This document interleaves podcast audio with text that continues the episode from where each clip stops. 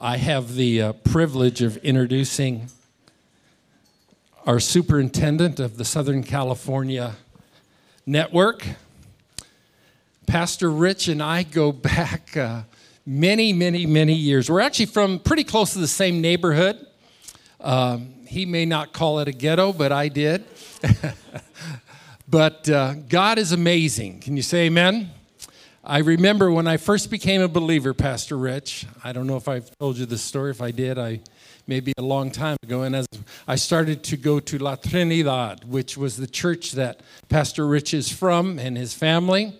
And I go on Tuesdays because they had a bilingual service and it was mostly in English. And I just wanted to be where Jesus was. We had a few relatives that went there. I didn't know Pastor Rich, but on one particular Tuesday night, there was this young fireball preacher and I was watching him preach, and he was preaching, and the spit was flying, and the hands were moving, and Jesus was in the air. And I was sitting next to Brother Bob Pimentel, who is still a mutual friend of both of us, who we love dearly.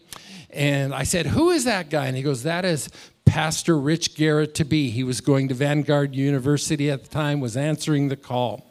And I have never forgot that night. I can still see it in my eyes eye when I first laid eyes on you, and I said to myself, I want to be like that guy. That guy is destined to do something for God. And here we are some 40 years later, and he is now the superintendent of the Southern California District of the Assemblies of God. One other thing that I want to share with you that is always, when I think of you, I always think of your dad because uh, Pastor Guerra had a dad. His name was also Rich Guerra. And I was going with him into ministry. Him and Bob Pimentel were mentoring me in the Lord as a young Jewish guy who knew nothing about Jesus. And I was in the back seat and we were driving to Wayside Honor Ranch. We were going to minister in maximum security prison. And we're just driving down the road, and Brother Guerra just turns around in the back seat and looks at me and he goes, Scott, how long have you been a believer now? And I go, Two years. And then he asked me this question. He says, Have you been baptized? And I said, No, I didn't do that yet because I understood what baptism meant for me. And he says, Well, what are you waiting for? The rapture? And at that moment, I knew the next week I asked my pastor to baptize me. So God is good. God uses the most unusable people in the world a Jewish guy and a young Hispanic brother out of the ghetto. Can you say amen? See, that may not be flattering to you, but that's flattering to me. Brother Guerra, please come.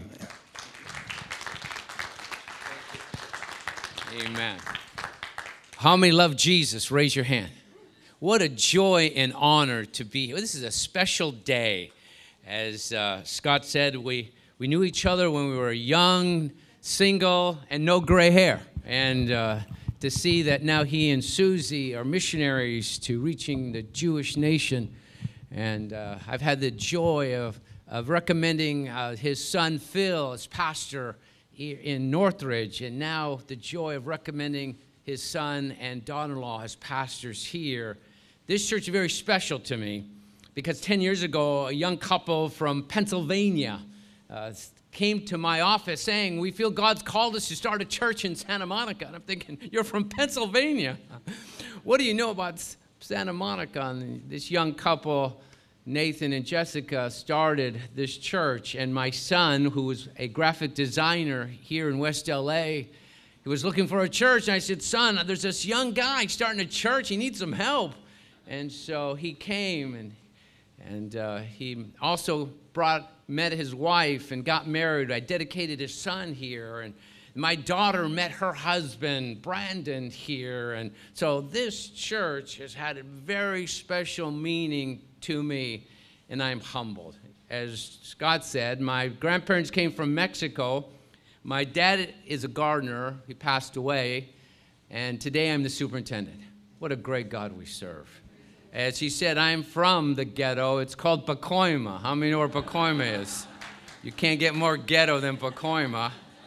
And there in the San Fernando Valley, my grandpa started a Spanish speaking church. At the age of five years old, I gave my life to Jesus in his church. Now, I don't know why I waited so long, but at five years old, I said, I'm going to get serious and I'm going to serve God. So today, I don't have a testimony in how to overcome drugs because I've never taken a drug. Can't tell you how to be live from alcohol because I've never, well, that's not true. Every once in a while, I'll take a shot of NyQuil. We call that Pentecostal whiskey in my house. But that's like the strongest drink I've ever had. Never been in trouble with the law. You say, well, what can you tell me? I can say this that the promises of God are real that the saving power of Jesus can keep you all the days of their life. That's why we dedicate children. So they can live for Jesus the rest of their life. And I'm so thankful for my grandfather, for my father that gave me that opportunity. And today, in a few moments, we're going to be installing the co pastors, Josh and Kylie, as the pastors of Dwell Church. But let me share my heart. I don't have much time, so it's going to be a brief message. You have to invite me back to hear the full version, okay? But I travel, I oversee 481 churches from Fresno down to the Mexican border. I speak in a different church every Sunday. Matter of fact, turn your neighbor and say, I belong to a big family. Tell him, I belong to a big family. I know what you're thinking. You're thinking, I know I didn't get any breakfast this morning. No, you belong to a family called the Assemblies of God. That in 1914, 300 people gathered because they had experienced what we call the Pentecostal experience. And because they felt it was for a purpose, and they declared in 1914 that we as a fellowship would be the greatest soul winning organization the world's ever known. And today, around the world, there now numbers 70 million people who are attending an Assembly of God church just like this. Our missionaries tell us every 35 seconds someone is giving their heart to Jesus Christ in an Assembly of God church. You're part of that. Through your support of missionaries, through your praying for missionaries like the Roberts, uh, we're making a difference. That's the good news. The bad news is of those 70 million, 67 million live overseas and less than 3 million live in the United States of America. Sad to say that today the United States of America is the third most lost nation in the world behind China and India. How can that be? A nation that God has blessed, a nation that sent missionaries around the world is now lost.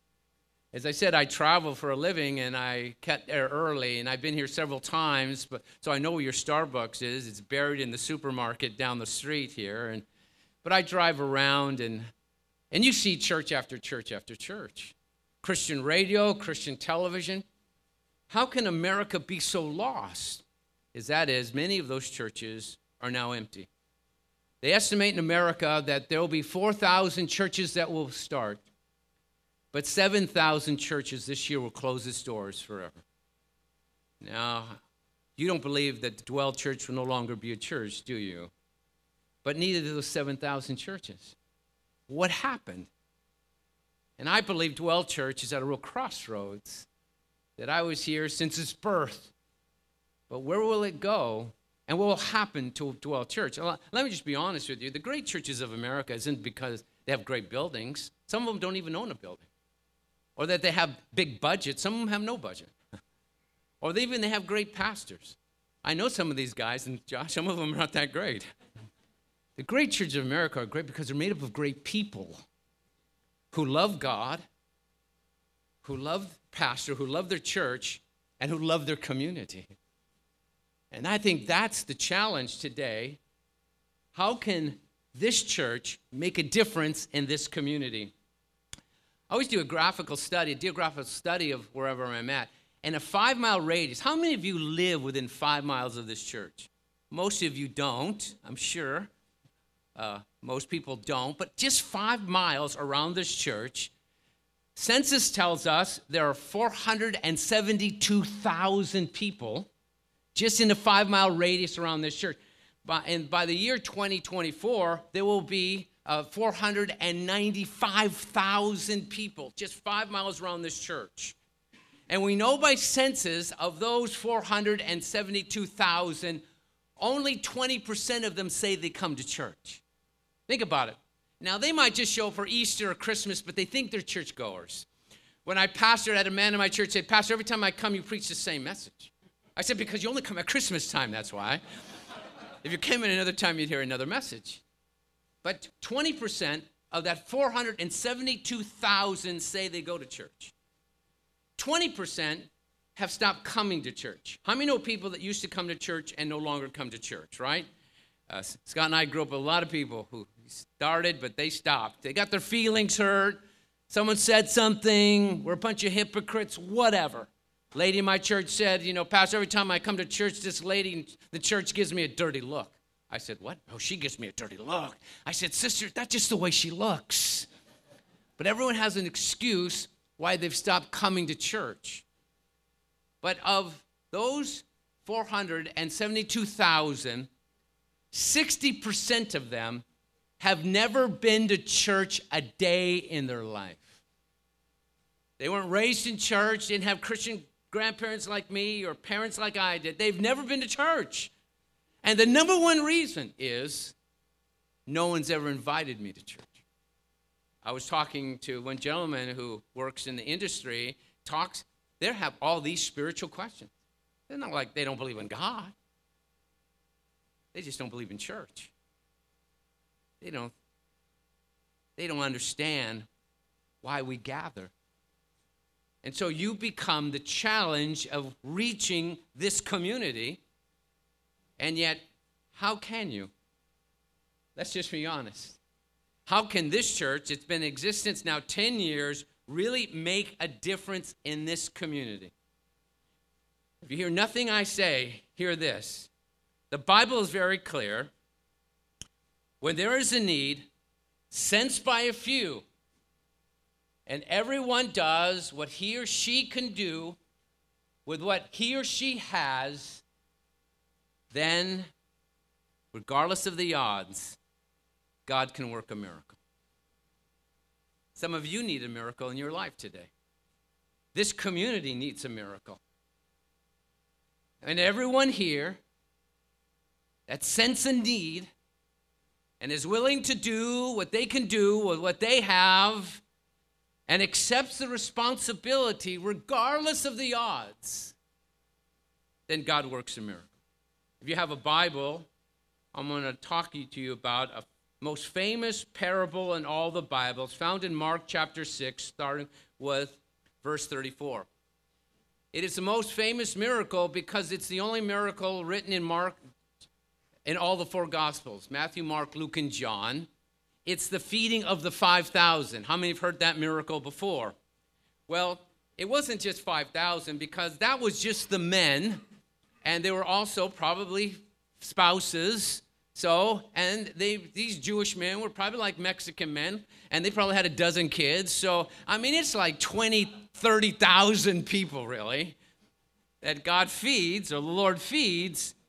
But God, Jesus never does a miracle just to show off.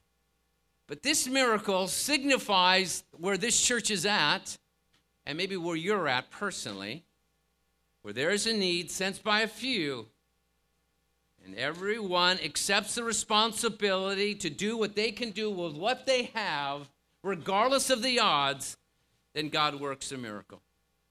Maybe you need a miracle in your life today. You know, you'll never have a miracle unless you look for a miracle. I mean, how can God use what I have? You have to look for the miracle. And so, for you to remember this parable, I'm just going to give you four words. The first is locate the problem. You'll never have a miracle in your life until you locate the problem. And that's where our story begins. It says, when Jesus saw a large crowd, he had compassion on them. Just think about that for a moment. There are seven and a half billion people on this planet, and Jesus has compassion for them. And he sees you. He sees your tears, he hears your cry It said that when Jesus saw a large crowd, he had compassion because they were like sheep without a shepherd. So he began teaching them many things. By this time, it was late in the day. So the disciples came to him. This is a remote place, they said. It's already very late. Send the people away so they can go to the surrounding countryside and villages and buy themselves something to eat. The problem is obvious. It's a large crowd. They're in a remote place and there's no food, there's no McDonald's, there's nothing. But every miracle begins with a problem. If you don't have a problem today, you don't need a miracle. But maybe there's a problem in your marriage. Maybe there's a problem with your finances. Maybe there's a problem with your health. Until you locate it, God can't help you. There was a problem. You've got to locate the problem. But you look on, not only do you need to locate the problem, you need to own up to the problem. Notice our story. It says in verse 35 By this time it was late in the day.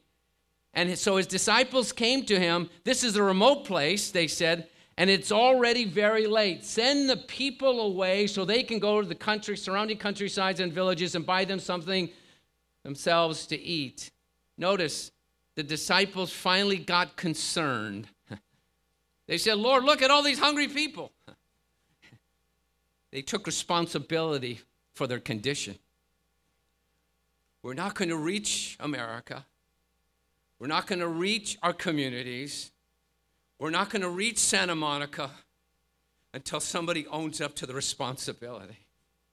Is it just the pastor's responsibility?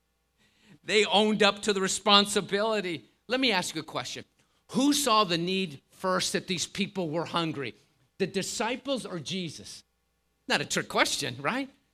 Jesus knew they were hungry, but Jesus did nothing until the disciples owned up to the problem.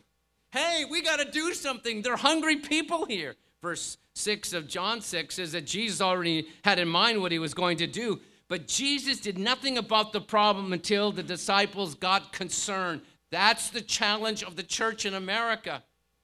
Our missionaries tell us that they have never met a believer overseas who's come to Christ who didn't share their faith. Kylie spent a lot of her life in Latin America. She'd tell you they have no resources, they have very little Bible knowledge, but they've embraced this person called Jesus Christ, and they've got to tell someone. They own the problem. They said somebody has to tell them. Maybe you have a problem in your relationships today. You've got to own it. You can say, It's my problem. It's maybe it's my anger. It's, it's my attitude. You've got to own the problem. Jesus, do something about the problem. Feed these 5,000. And notice his response in verse 37 of Mark 6. But Jesus answered them, You give them something to eat. What?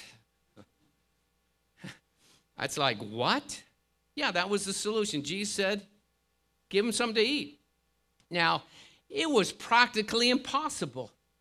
Man, you know, even if they had enough hamburger meat to make 15,000 tacos, right?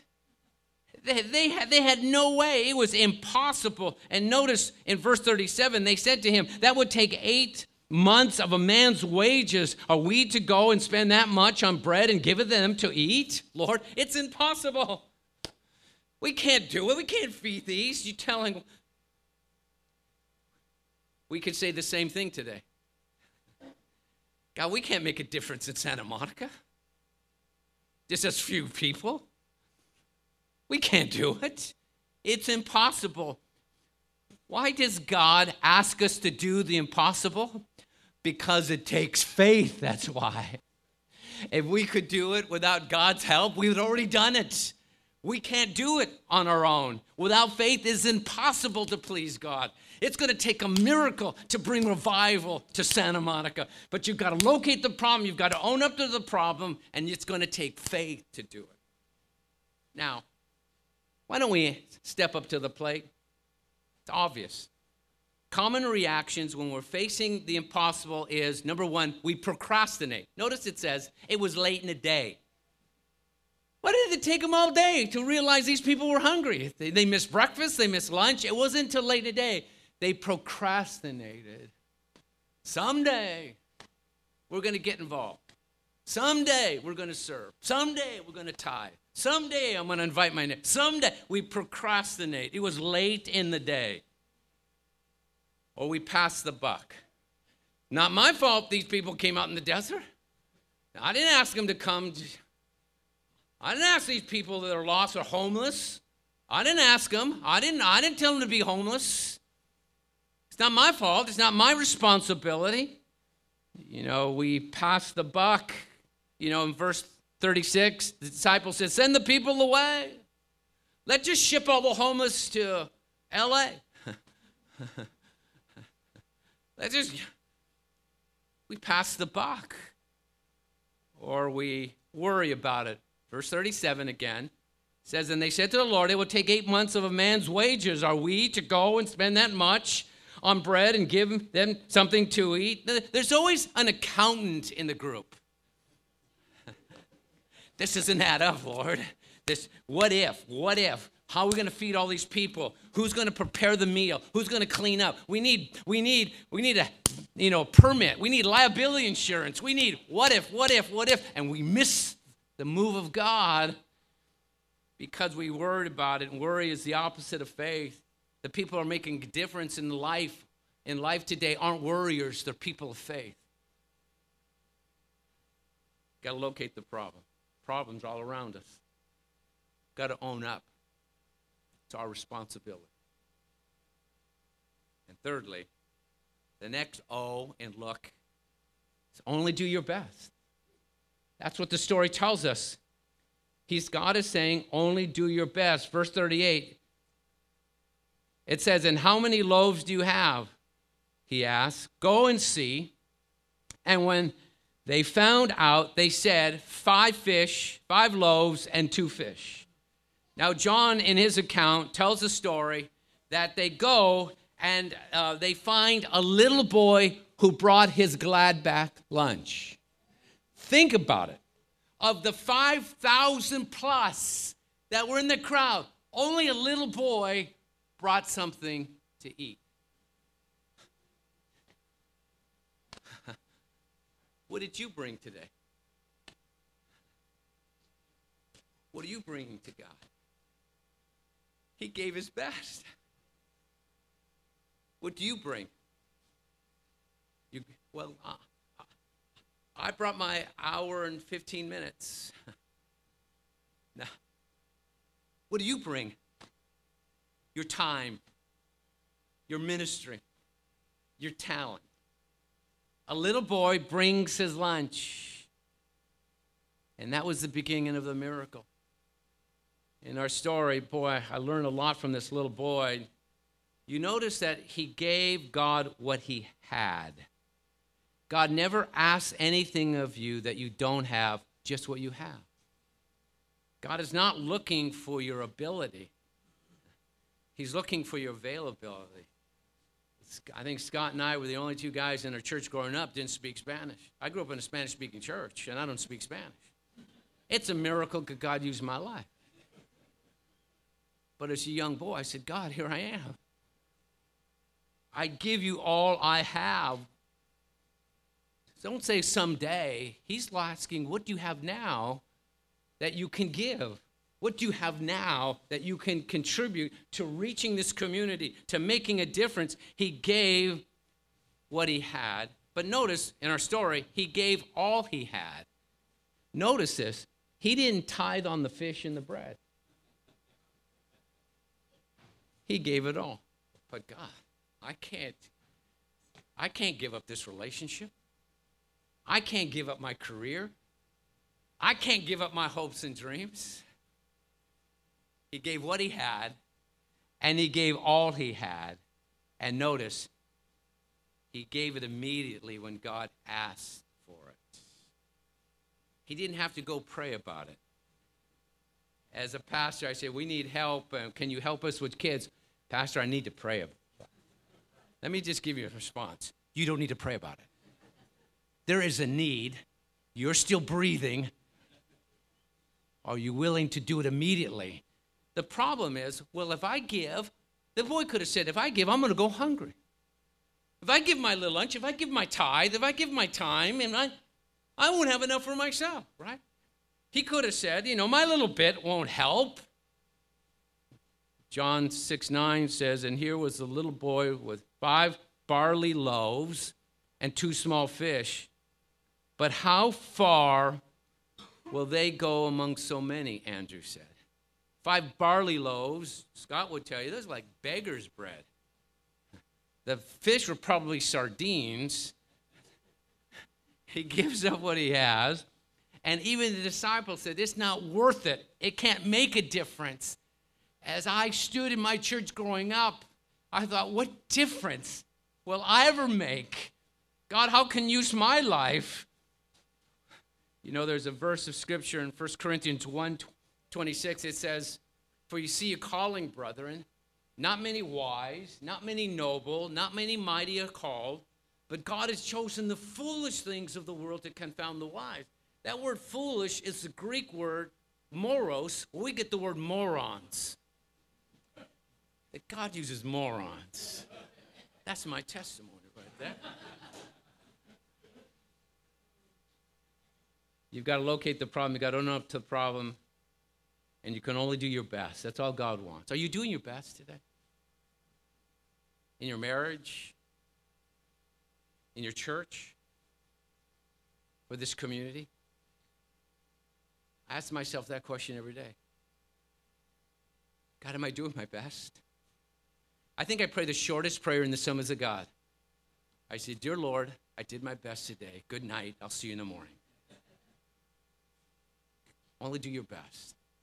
And then finally, you want a miracle?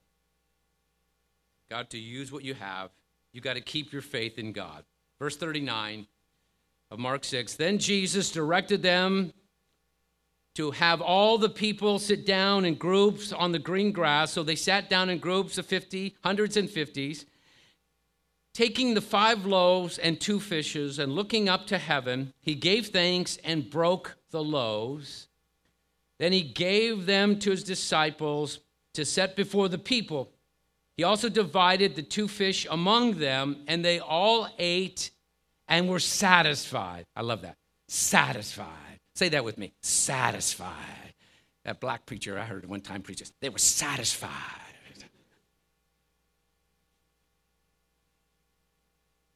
Everywhere you read about Jesus and bread, it's a biblical principle. I, experienced it in my own life. He first takes the bread and he blesses it, right? Gave thanks. And then he broke it before he could share it. He's blessed you,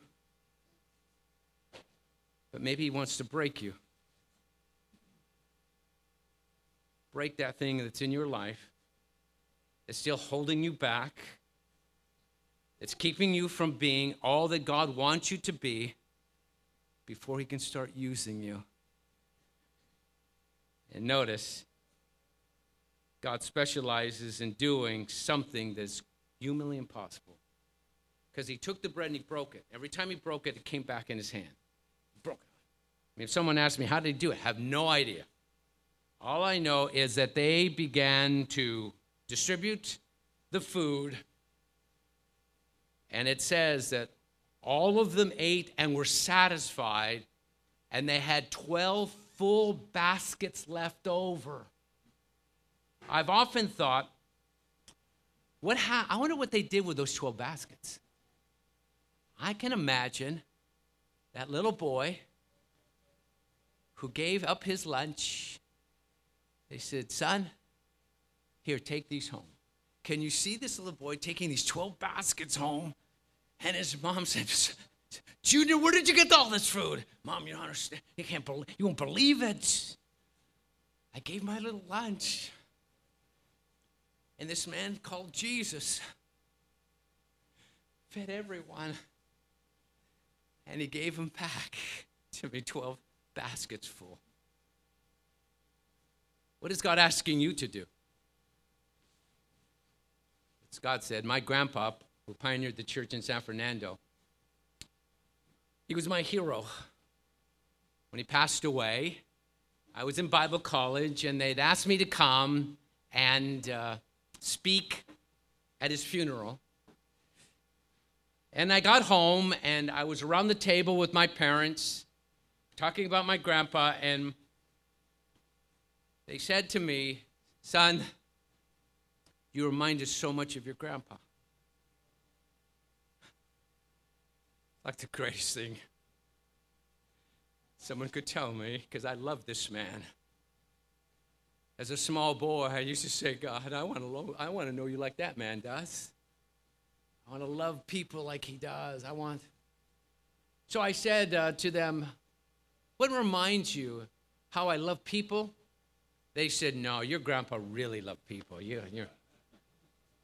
Is it how I preach? Oh, no, your grandpa was a great preacher. I said, well, What do I remind you about? You're stubborn like your grandpa. oh, my grandpa was stubborn. Man, he was stubborn. Matter of fact, I'm a little boy, not even 10 years old, and uh, he says to my mom and dad, I want to take my grandson with me to Mexico. Every winter, December, my grandpa and his church would collect food and clothing to take to Mexico. And the people in his church would say, Miss Pastor Guerra, we refuse to let you go to Mexico. Because every time you go, you drink the water, you eat their food, and you almost die. And so we refuse for you to go again to Mexico. But my grandpa was stubborn like me. So he wanted me to go with him. Now, my mother was scared to death because I was a stubborn little kid. And uh, he said, Don't go over there. I would go over there, right?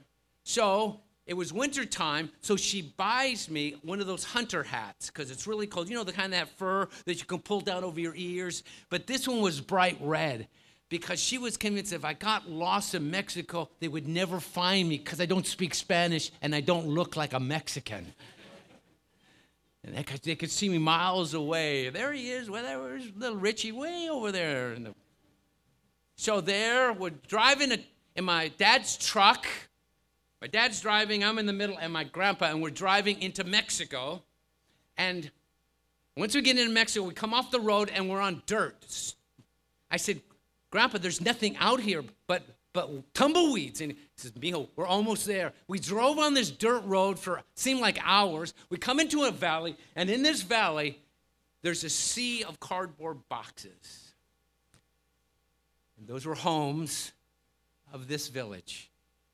And they came running out of the home because the man of God had come back like he said he was going to come back. You know, and my grandpa sits me in the back of the truck and he says, Mijo, I know you don't speak Spanish, but it's okay. You give him a bag of food and you give him a bag of clothes. Can you do that? Like, I'm like nine, eight, nine years old. I said, Grandpa, I can do that.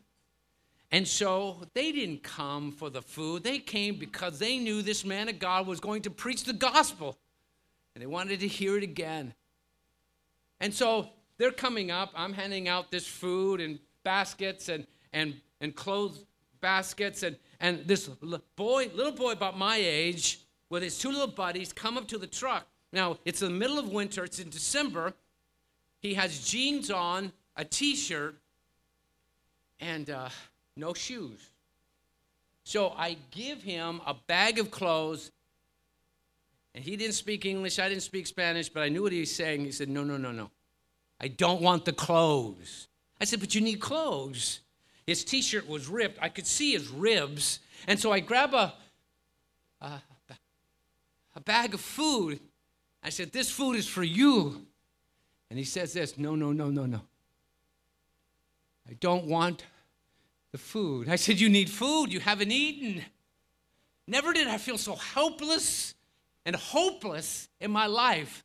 But the entire time he's standing there, all he's doing is staring at my head, at my hat. So I take off my hat. I look at him, I look at my hat, I look at him, I look at my hat, and I give him my red hunter's hat.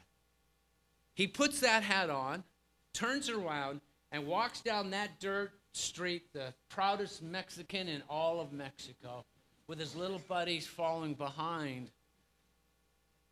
I turn around my grandpa had seen the whole thing. With a smile on his face, I knew why he sacrificed his life every winter. Well, friend, if you look over your shoulder, you have a heavenly Father that's looking down at you. Are you putting a smile on his face because you're doing your best? Or today you're saying, Pastor Rich, I've located the problem and it's me. I haven't owned up to it, but today I am. I haven't done doing my best, but I'm going to. And I'm going to keep my faith in God. Today, if you want God to do a miracle in your life, you got to look to the one who loves you and has promised to help you. And his name is Jesus. Would you bow in prayer? Heavenly Father, just a moment right before we install our new pastors here. You have a divine appointment with everyone in this room. That today you can be forgiven of your sin. Today you can be set free from the things that are binding you. Today you can have a new purpose and meaning in your life. My question is Is he smiling down at you today? You can put a smile on his face, your heavenly Father, by simply saying, Lord, come into my life and be my Lord and Savior. I own up to the problem. I've located the problem. I'm going to do my very best, and I'm going to keep my faith in God. If that's you today, right before I pray, just lift up your hand and say, Pastor Rich, pray for me. I haven't done my best. There's areas in my life that I need to surrender to Him. If that you, just lift up your hand. I'm going to pray and include you in this prayer. Heavenly Father, in the name of Jesus, thank you for forgiving me of my sin. The communion we had today is remembrance of what you did for, on the cross for us, that your shed blood washed away our sin. If we'll just claim you, proclaim you as our Lord and Savior, that's what I'm doing today. That I'm going to live for you. I'm going to do my best every day. I'm going to keep my faith in you. In Jesus' name we pray. Amen. Right now, in the next few moments, I'd like to invite uh, Pastor Josh and Kylie to come and stand with me up here, if you'd be so kind to do so. One of the joys I have as a superintendent is to install new pastors, and you're getting two co lead pastors. Now, if you're uh, like a board member or an elder, that really I commend you because whoever you are, you have sought God, you have prayed, you say, God, lead us.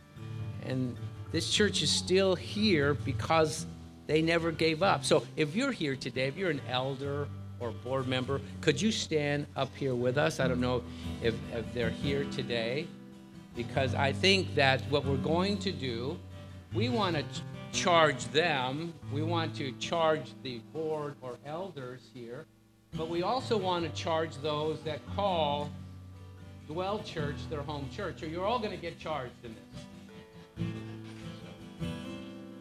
Thank you. Pastor Josh and Kylie, let me share with you right before we install you as co lead pastors of Dwell Church LA. In 1 Timothy Chapter 3, verse 1, it says, Here's a trustworthy saying if anyone sets his heart on being an overseer or a pastor, he or she desires a noble task. Tremendous responsibility what they're doing. Matter of fact, they'll be judged much differently than all of you, just as I will be. It says, Don't let anyone look down upon you because you're young, but set an example for the believers in speech, in life, in love, in faith, and in purity. Devote yourself to public reading of Scripture, preaching, and teaching. Do not neglect your gift. Be diligent in these matters. Give yourself wholly to them so that everyone may see your progress. Watch your life and cl- doctrine closely. Persevere in them. Because if you do, notice, you will save both yourselves and the hearers. Notice, their main responsibility is to hear from God and proclaim that truth. Your main responsibility is to take care of each other. Think about that. There's, I deal with churches that are in crisis because they miss the alignment. But healthy churches are made up this way that pastors guide, boards guard, and members give. Say that again. When a church gets in trouble, they've messed up the formula. Pastors guide.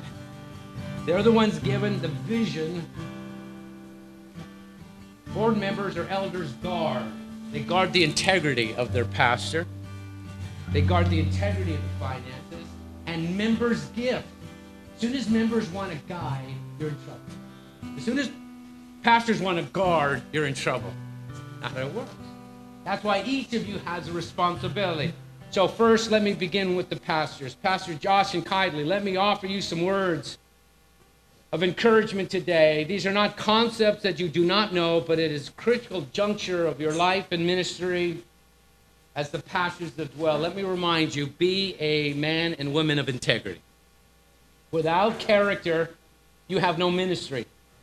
Giftedness is not a substitute for integrity. Giftedness might get you by for a while, but effective ministry is built on a life of integrity. I know them both. These are people of integrity. Second, be a man and woman of prayer.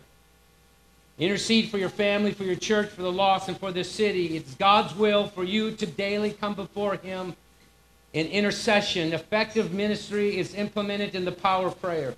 Thirdly, be servants. Lead by serving.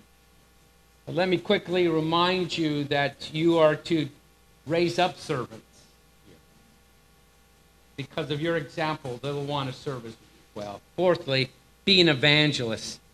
It is true that God has called you to be pastors, but you must not overlook the world, the work of the evangelism. There's a lost world. We talked about 472,000 people you must be a soul winner, not just because of your profession, but because you're a Christian. Now, to the board and elders, thank you for your faithfulness through this process. There's three things you need to do. First, embrace the pastor's vision. Just like Aaron and Hur lifted up Moses' hands, and when they did, the battle went well. When Moses' hands began to fall, the battle turned against them. I can tell you, as a superintendent, there's spiritual battle that's happening right now, and pastors are falling because no one is standing with them today. Embrace your pastor's vision. Secondly, chap, champion your pastor's vision. Don't, don't let other people put your pastors down. Champion, encourage them. You are the greatest satisfied customers of this church. Because not only you embrace, but you champion his vision. Then finally, those of you that are in leadership, resource the pastor's vision. You do it with your time, with your finances, with your prayer. Take care of your pastors financially, spiritually, and they will always take care of you. Now, finally, to the congregation. Number one, be willing workers. That when you're asked to do something in ministry, surprise them by saying, Pastor, I'd be happy to do it. Better yet, come to them before they ask and say, What can I do? Let's practice that right now. What can I do? Come a little bit better than that, okay? What can I do? There's nothing more that will bless a pastor than people say, Pastor, what can I do? Secondly, be good followers. Good leadership requires good followers. Your pastors are great leaders, and I'm sure that they would say that you are good followers. The sheep love to follow a loving shepherd. I tell my pastors that great shepherds smell like sheep. Be good followers. Thirdly, be in prayer daily for your pastors and their family my family. I'm so thankful because as a little boy, I was willing to give my best. I've had the joy of speaking probably in front of 100,000. over my life. I've seen thousands come to Christ. The greatest that my three kids, Ryan, Andrew, and Lindsay, know Jesus Christ as their Lord and Savior. Because if the enemy can't get me, man, he's going to shoot at my kids. That's why they need prayer. I'm asking you to be in prayer daily for your pastors and If you say yes to those three, then we'll pray. How many will say yes? Stand with me in prayer. I'd like some of you to come that feel led and put your hands on Pastor Josh and Kylie as we pray. Can you do that? Feel led? Come up and lead and let's pray together. This is a great, great church. You're meeting with great people. Feel led to come and lay your hands on them as a sign of interceding on their behalf. I know you've made a commitment that you're going to do it on a daily basis. So let's reach out by stretching forth our hands to them and asking God to bless this moment. Heavenly Father, so thankful for Josh, Kylie, little daughter who answered the call to be the pastors of Dwell Church LA. It was Los Angeles in the early 1900s that you poured out your spirit we call Azusa Street. And they estimate from Azusa Street there are over 900 million Pentecostals worldwide. Because what happened just down the road from here. God, we pray once again a revival hit Los Angeles. That you will anoint these two pastors, God, and with people that are committed, that will embrace the vision, that will champion the vision, and that will resource the vision. That this city won't perish, but many will come to repentance. And Lord, we'll give you all the honor and glory. So bless them, inspire them, use them mightily. Surround them with a group of people that will love them and care for them, provide for them. And Lord, we'll thank you. We offer them to you. In Jesus' name we pray. Amen. Pastor Josh and Kylie, on the basis of the call extended to you by the board and congregation on the behalf of the SoCal Network, I officially install you as co lead pastors of Dwell Church Los Angeles. Let's thank them. Dan, can you give me that bag? That bag right behind you?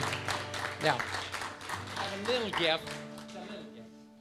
Uh, I pray for our pastors daily, and I use this coffee cup, not this one, but just like this. It says SoCal Network.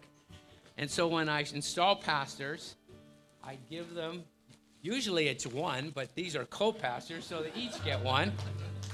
So as I'm drinking of that cup and I pray for you, will you pray for me? I covet your prayers. Our network covers your prayers. And I know that God's going to bless you. So, once again, let's celebrate one more time. Thank you.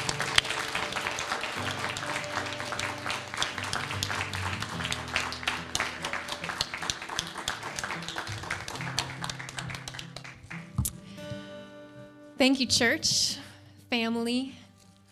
It's an honor to serve you.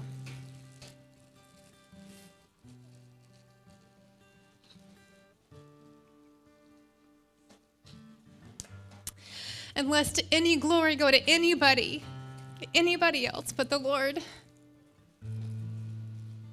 We're here to serve only Him and you, but Him, Him alone. And so as we lead, we do promise to lead with integrity and character.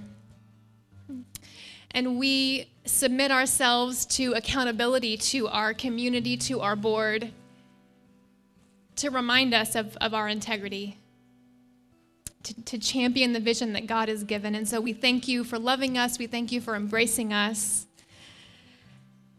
And we can't wait to see what God will do in this community.